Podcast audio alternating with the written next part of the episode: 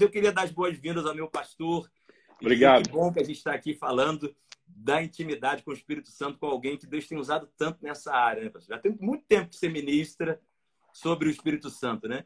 É, outro dia alguém me falou assim, passou a impressão minha, o senhor gosta de falar sobre o Espírito Santo? Eu, eu respondi com aquela frase de Jesus para Pilatos, eu falei, eu para isso nasci, vim ao mundo. Né? Eu acho que é mais do que gostar. Esse, esse entendimento foi um diferencial muito grande na, na, na minha vida, fez muita diferença. É, e eu, eu entendo que é uma ênfase importante aí do, do, do nosso ministério, né? É, queria aproveitar e, e dizer aqui, Drummond, porque agora a gente vai juntando aí as, as audiências, né? Sua e minha. Uhum. É, que, e, e, prime, primeiro lugar, eu, eu acho que assim, sempre quem tem essa ênfase do ensino se identifica com quem ensina até um pouquinho mais do que só com quem prega. Mas é, é, você... E, e posso incluir aqui a, a, a Raquel, sua esposa, né? Ambos têm um chamado para o Ministério de Ensino. E você é uma pessoa com quem eu me identifico muito. Você falou que pediu aí o, o livro dos filhos para aprender, mas a verdade é que todos os últimos livros que eu escrevo eu mando para pedir sua opinião. Né? Eu acho que a gente é, é muito, muito alinhado naquilo que pensa, muito alinhado naquilo que, né, que, que acredita. E... Eu, eu queria só dizer para o pessoal que está entrando aí que possa, talvez, não conhecer o Drummond, vale a pena seguir não só nas, nas redes sociais, né? Vale a pena entrar, acessar o material, os cursos. Foi o livro do Drummond, Fora do Alcance das Crianças, que a gente publica pelo Orvalho, que me inspirou a escrever sobre maturidade, né?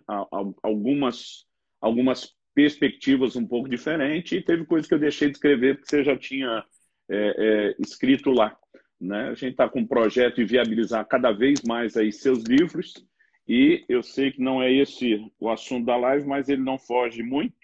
Eu estou terminando de ler aqui o De Dentro para Fora oh, e queria aí. publicamente dar os, os parabéns, né? Além de, de um conteúdo abençoador, import... eu não diria só importante, eu diria essencial, né? Para a caminhada cristã, ainda muito bem escrito, de uma maneira assim, muito didática, bem construído, desenvolvido. Estou terminando. Eu peguei ele segunda-feira, voltando de, de, de B H, né? e, e, e derrubei mais dois textos. E retomei agora de manhã. Quero ver se termino de hoje para amanhã esse material, mas realmente é aquele livro que você começa a ler e não dá vontade de, de terminar. Né? De parar antes de terminar. Deixa eu arrumar isso. Não dá vontade de parar antes de terminar. Você quer logo é, é, chegar, chegar ali aos, aos finalmente. Né? Eu sei que você já anunciou aí a questão do, do curso sobre o Espírito Santo e os dons, mas no livro você também fala aí muito sobre a vida no Espírito, que começa com o novo nascimento, envolve direção do Espírito. Direção do Espírito não é só orientação profética, é como andar, né, em Deus. Então eu falo, eu falo que os pentecostais e os carismáticos, eles enfatizam bastante o poder, a unção, os dons, e às vezes pouco fruto do Espírito, né? A, a direção do Espírito que diz respeito a como caminhar. Porque Isaías profetizou que enquanto a gente andasse pelo caminho, haveria uma voz atrás de nós dizendo, não desvie para a direita, não desvie para a esquerda. Né? Então, a missão do Espírito Santo é nos transformar de glória em glória na imagem de Jesus. Então, vida no Espírito tem que envolver isso. E depois você termina aí o livro, eu estou na terceira parte, né? Falando sobre a questão do fruto do, do Espírito. Né? E... Gostei, gostei demais do, do material até agora e tenho certeza que esse finzinho não vai ser diferente. Glória a Deus. Poxa, a gente fica muito feliz. Você é, você é uma benção, você é generoso demais, carinhoso demais. A gente vê não só no altar, mas, gente, é impressionante como é que essa graça de Deus também flui nas conversas, nos momentos devocional. A gente ri, zoa um do outro também. E a gente tem essa graça de Deus de poder estar junto compartilhando. Luciano, falando sobre intimidade e a experiência com Deus, a experiência com o Espírito, qual é a importância da experiência? Qual é a importância da experiência com o Espírito Santo na vida cristã? Bom, é, eu, eu, eu vou começar respondendo é, é, é, com, com um panorama breve aí é, é, do, que, do que a própria Bíblia nos mostra, né? Então, em Atos dois, na primeira mensagem, primeiro sermão público de Pedro, né, quando as pessoas acham, o que, que faremos? Né? Ele diz, arrependei-vos, cada um de vós seja batizado Ele diz, e recebereis o dom do Espírito Santo. Ele diz, porque para vós é a promessa, para os vossos filhos, para quantos estão longe. Mas se a gente olhar só essa, essa afirmação de Pedro, pode parecer que esse receber o Espírito Santo é só algo automático, né? Então, assim, ah, eu arrependi, batizei, recebi, e, e infelizmente é como a maioria das pessoas lidam, porque, obviamente, há uma carga de verdade nisso, né? O Senhor Jesus, depois de ressuscitar, que, e foi a ressurreição que consuma a obra da redenção, ele sopra sobre os discípulos, dizendo, recebei o Espírito. Eu acredito que o novo nascimento é o que viabiliza a morada do Espírito Santo em nós. Mas mesmo esses discípulos que já tinham recebido o sopro e a declaração de Jesus, recebei o Espírito Santo, eles são orientados por Jesus a não se ausentar de Jerusalém, até do alto ser revestido de poder, né? Então Jesus deixou claro que haveria uma outra experiência com, com, com o Espírito Santo, e eles não se mexeram antes disso. Atos oito nos mostra que quando Samaria recebeu a, a palavra, é, os apóstolos enviaram para lá Pedro e João, né? A Bíblia diz que foram lá para orar com as pessoas, porque eles haviam crido, eles haviam sido batizados em nome do Senhor Jesus, mas a Bíblia diz que sobre nenhum deles havia ainda descido o Espírito Santo. Então, se fosse só uma coisa automática, né, do momento da conversão, do arrependimento, fé e, e batismo, não haveria necessidade dos apóstolos irem lá, né? O próprio Jesus, quando aparece para Ananias, a gente tem o, o registro lá em, em Atos nove, ele diz, olha, eu, eu preciso que você vá até a, a casa de fulano de tal, no endereço tal, procura por um tal de Saulo, apelidado de Tarso. Ananias vai dizer, senhor, não é flor que se cheire, né? Jesus vai responder para ele lá, não sabe de nada, inocente, já apareci para ele, eu mesmo ganhei o cara, né? Mas Jesus diz, eu preciso que você vá consolidar aquilo que eu comecei, né? E ele diz que, que Ananias deveria impor as mãos sobre Paulo para que duas coisas acontecessem, que ele voltasse a ver e fosse cheio do Espírito Santo, né? E, e isso para mim é, é, é algo fantástico. Ninguém vai questionar a experiência de conversão de Paulo. O cara está três dias trancado num quarto, sem comer nem beber, orando, né? Quantos novos convertidos você conhece que depois da, da, da salvação trancou três dias num quarto, sem comer nem beber, orando? Então, assim, é evidente que o impacto da conversão está lá. Mas Jesus está dizendo que o cara precisa ser cheio do Espírito Santo, né? E se o próprio cabeça da igreja, né, que, que apareceu para o Paulo, que ganhou Paulo, está dizendo que isso é, é, é necessário, nós, nós precisamos parar de tratar isso como se fosse um opcional de carro, né? Que é. Se o crente tiver bem, é. Se não tiver, é, é, é, tudo bem. Então, quando, quando Paulo chega em Éfeso, Atos dezenove nos diz que ele encontra algumas pessoas que se intitulavam discípulos. Primeira pergunta dele do checklist, recebestes vós o Espírito Santo quando crestes? Né? Gente, a, a primeira pergunta que ele faz para checar, vamos ver se esses caras são discípulos mesmo? E eles se assusta com a pergunta de Paulo e diz, nós nem ouvimos falar que exista Espírito Santo. Quando eles demonstram essa total ignorância, a nova pergunta de Paulo também é reveladora. Ele diz, no que é que vocês foram batizados? Né? É como se Paulo dissesse, eu não reconheço o Evangelho que apresentaria Jesus, mas não os introduziria a pessoa, né, e a uma experiência com o Espírito Santo. E, e naquele momento diz, não, nós somos batizados do batismo de João. Paulo diz, ó, João veio com batismo de arrependimento anunciando o Cristo que viria. E diz que quando esse Cristo viesse, ele teria o seu próprio batismo, não só em água, mas também no Espírito Santo. Aí Paulo age com eles como quem diz, vamos começar tudo de novo, né? Então, assim, quando você começa a levar em conta essas, essas considerações bíblicas importantes, eu acho engraçado que, via de regra, os cessacionistas, eles dizem que Atos não serve para teologia sistemática, né? É, é, é muito engraçado eles decidirem que parte da Escritura serve e que parte não serve. Então, um milagre operado por Jesus serve, um relato de como o Espírito Santo se movia no início da igreja não serve, né? É porque, na verdade, o livro de Atos está cheio de coisas que acaba contradizendo é, é, é, o que eles pensam. Então, assim, é, é, eu acho muito triste quando alguém primeiro decide o que crê para depois tentar fazer a Bíblia dizer o que ele acredita, em vez de deixar o que a Bíblia diz determinar o que é que ele vai acreditar. Mas, para mim, assim, a experiência com, com, com o Espírito Santo é fundamental. Não significa que alguém que não teve uma experiência com o poder do Espírito Santo não tenha habitando dentro de si, mas há uma experiência subsequente à conversão, à salvação, sem dúvida. E como nada do que Deus faz é à toa, é em vão, né? É lógico que não só aproveito, Mas eu, eu, eu diria, quanto mais nós entendemos essa dinâmica, é, porque ou, ou a gente tem, por um lado, aqueles grupos que não enfatizam o, o, o Espírito Santo. Alguns anos atrás, estava falando sobre isso numa, numa conferência, e um pastor falou para mim, cara, você já leu esse livro? Ele me presenteou com um livro do Francis Chan, chamado Deus Esquecido, né? E eu falei, não, ainda não.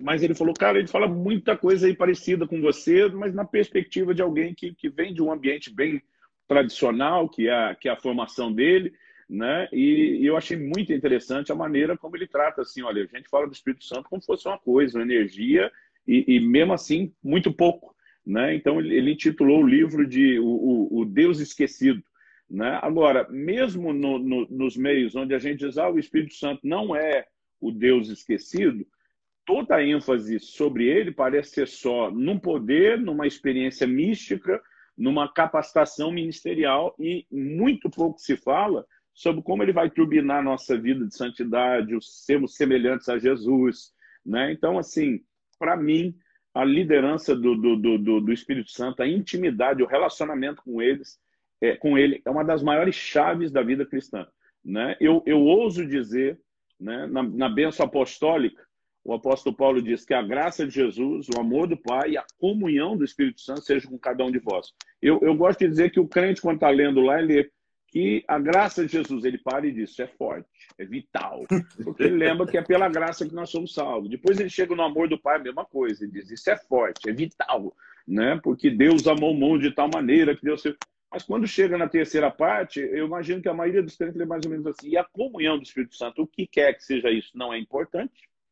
Né? Porque se a gente desse importância, a gente falava mais, pregava mais, ensinava mais, cantava mais, né? Mas a maioria das pessoas não tem noção do que é essa comunhão, esse relacionamento com o Espírito Santo. E eu ouso dizer, né? Ouso afirmar que a comunhão com o Espírito Santo é tão essencial à vida cristã quanto a graça de Jesus e o amor do Pai, né? Então, assim, assim como não tem vida cristã sem a graça de Jesus e o amor do Pai, nós não podemos presumir que, que tem vida cristã sem comunhão com o Espírito Santo. Não, e parece que a comunhão, ela revela essa graça, esse amor, né? Uhum. Quanto mais eu tenho comunhão, intimidade, experiência com a pessoa... Potencializa, Santo, aplica. Eu creio que a doutrina, a essência doutrinária bíblica, que a gente ama estudar, a gente ama ler, né? Parar ali, meditar. E toda pessoa que ama livros, ama estudar... ela às vezes tem uma tendência, não sei se você já reparou isso na tua caminhada, mas eu reparo que muita gente que gosta de estudar parece que perdeu o, o veio, ou, ou esfriou no veio de busca a Deus pela oração e pela e busca dessas experiências, que na verdade uhum. parecem é, solidificar essa, esse lado doutrinário que a gente está aprendendo. Uh, o Timothy Keller tem uma expressão que eu acho muito interessante, ele diz assim, que a oração ela transforma a teologia em experiência. Ou seja, eu tenho um conhecimento bíblico, mas através dessa busca parece que aquilo que era conhecido ou entendido simplesmente virou uma experiência, virou algo apropriado, né? Uhum. Por que que, por que que parece que isso acontece, Lu? Por que que parece que a, a, o conhecimento de algumas pessoas faz elas esfriarem para o outro lado dessa busca, dessa oração? O, o apóstolo Paulo, que era um poço de conhecimento, ele também adverte, escrevendo aos Coríntios, que a ciência incha.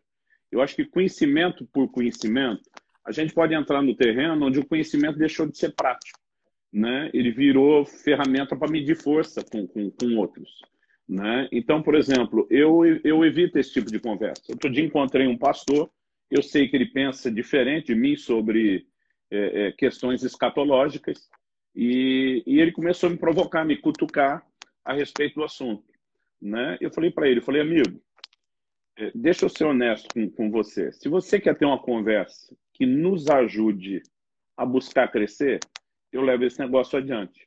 Se você quiser só medir força, né? Eu eu eu tô fora. Eu não vejo eu não vejo proveito nisso, né? Aí ele me cutucou mais um pouco. Eu falei, olha, eu tô, você tá tá me deixando quase que nem Paulo quando fala com os coríntios. Eu não deveria me gloriar, mas você está me, me forçando a isso, né? Aí eu, eu falei para ele, cara, eu sei toda a literatura que você lê, tudo que você acredita, esses livros estão tudo rabiscado, questionado. Não ache você que eu estou evitando a conversa porque não tem munição, né?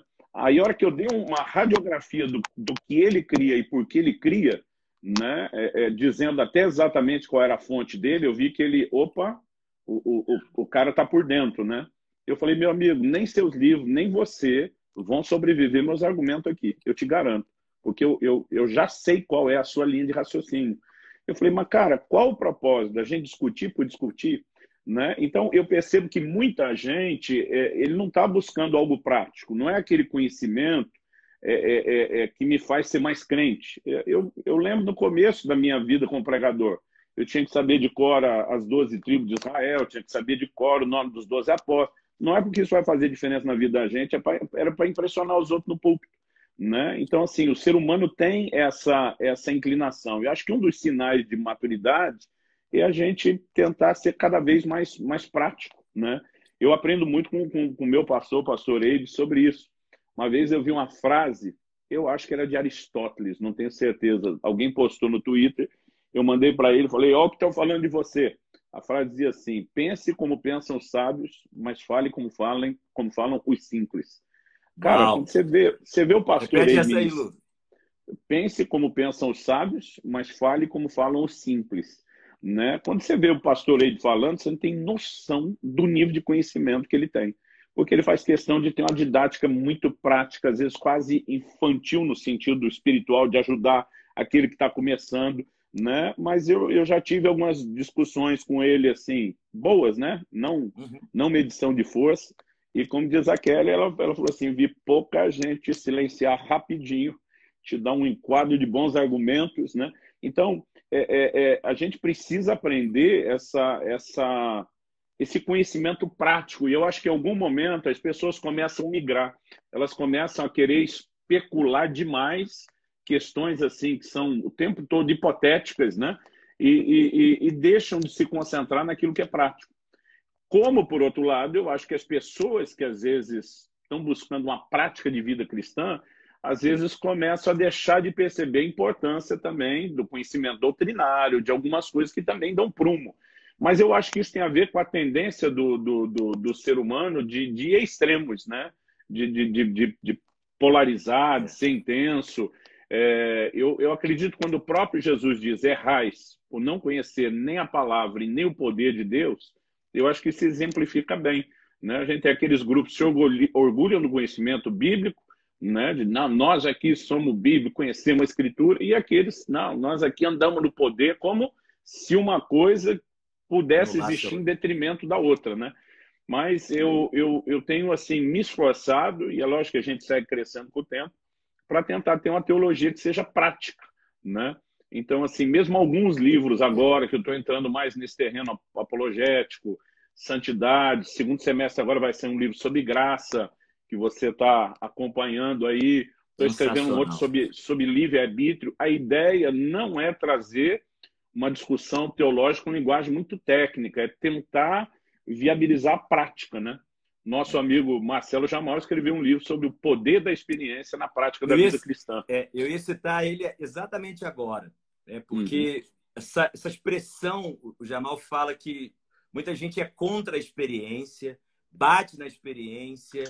Nesse livro dele, ele, ele coloca assim, ah, as pessoas não gostam de falar experiência, diz que experiência vai desviar o crente, diz que experiência é, é, é algo que pode enganar. Mas ele faz uma, uma colocação que eu acho super demais. Ele fala assim, que as bases bíblicas, elas foram experiências que Deus deu aos antigos. Sim. Deus deu uma experiência a Abraão, ali fala, sai da tua terra, da tua parentela. A sarça ardente foi uma experiência, Samuel foi experiência. E, a conversão claro, de Paulo, tudo. É, é, eu, eu acho importante, Drummond, a gente fazer a distinção. A nossa fé não se baseia em experiência. Ela se baseia na escritura, produzida com experiência de muita gente, mas na escritura.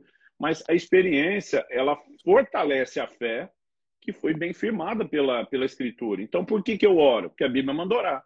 Mas quanto mais eu oro e mais tenho oração respondida, maior se torna a minha convicção sobre aquilo. Um dia eu estava conversando com, com, com um cara que se dizia ateu, e eu falei, cara, eu vou dizer uma coisa, eu, eu tenho hora que eu até admiro alguém que tem essa fé sua. Ele falou, que fé? Eu falei, não, você tem uma fé, velho. Você tem uma fé que Deus não existe, você tem uma fé que transcende o tempo e o espaço, que Deus pode não existir hoje, mas pode ter existido alguns milênios atrás. Você tem uma fé que transcende o espaço, porque Deus pode não estar aqui hoje na nossa conversa, mas ele pode estar escondido num deserto da África, numa floresta aqui é, é, é sul-americana, num, num dessas montanhas altas da Ásia. Eu falei, ou mesmo fora do planeta, né? Essa, essa é uma frase que eu vi uma vez do, do Otmanias, que está no livro Sentido da Vida. Eu falei, pode estar em outra galáxia. Então, para você ter certeza que Deus não existe, você tem que ter vasculhado tanto o, o, o, o espaço como o tempo, para ter certeza que em todos os lugares, em todos os tempos, Deus não estava lá. Então, eu falei, cara, você realmente é incrível. Aí eu vi que ele assustou. Eu falei, agora, cara, eu não consigo não crer. Eu falei, deixa eu te contar uma coisa. Aí comecei a falar de experiências. Falei de curas que eu experimentei, que minha mulher experimentou, que meus filhos experimentaram, né? Comecei a falar, falei, ó, eu te dou o telefone de todos os médicos e você pode checar, né? Você pode até não acreditar em Deus, mas eu, eu tenho um testemunho de que a fé nessa fantasia que você acha, ela funciona. E aí eu comecei a falar de situações. Rapaz, depois de um tempo contando experiência, o cara me olhou e falou, meu amigo, se fosse eu com a experiência, até eu cria. Então, assim, a gente não baseia a fé na experiência, mas a experiência, ela fortalece e torna prática a fé que nós temos.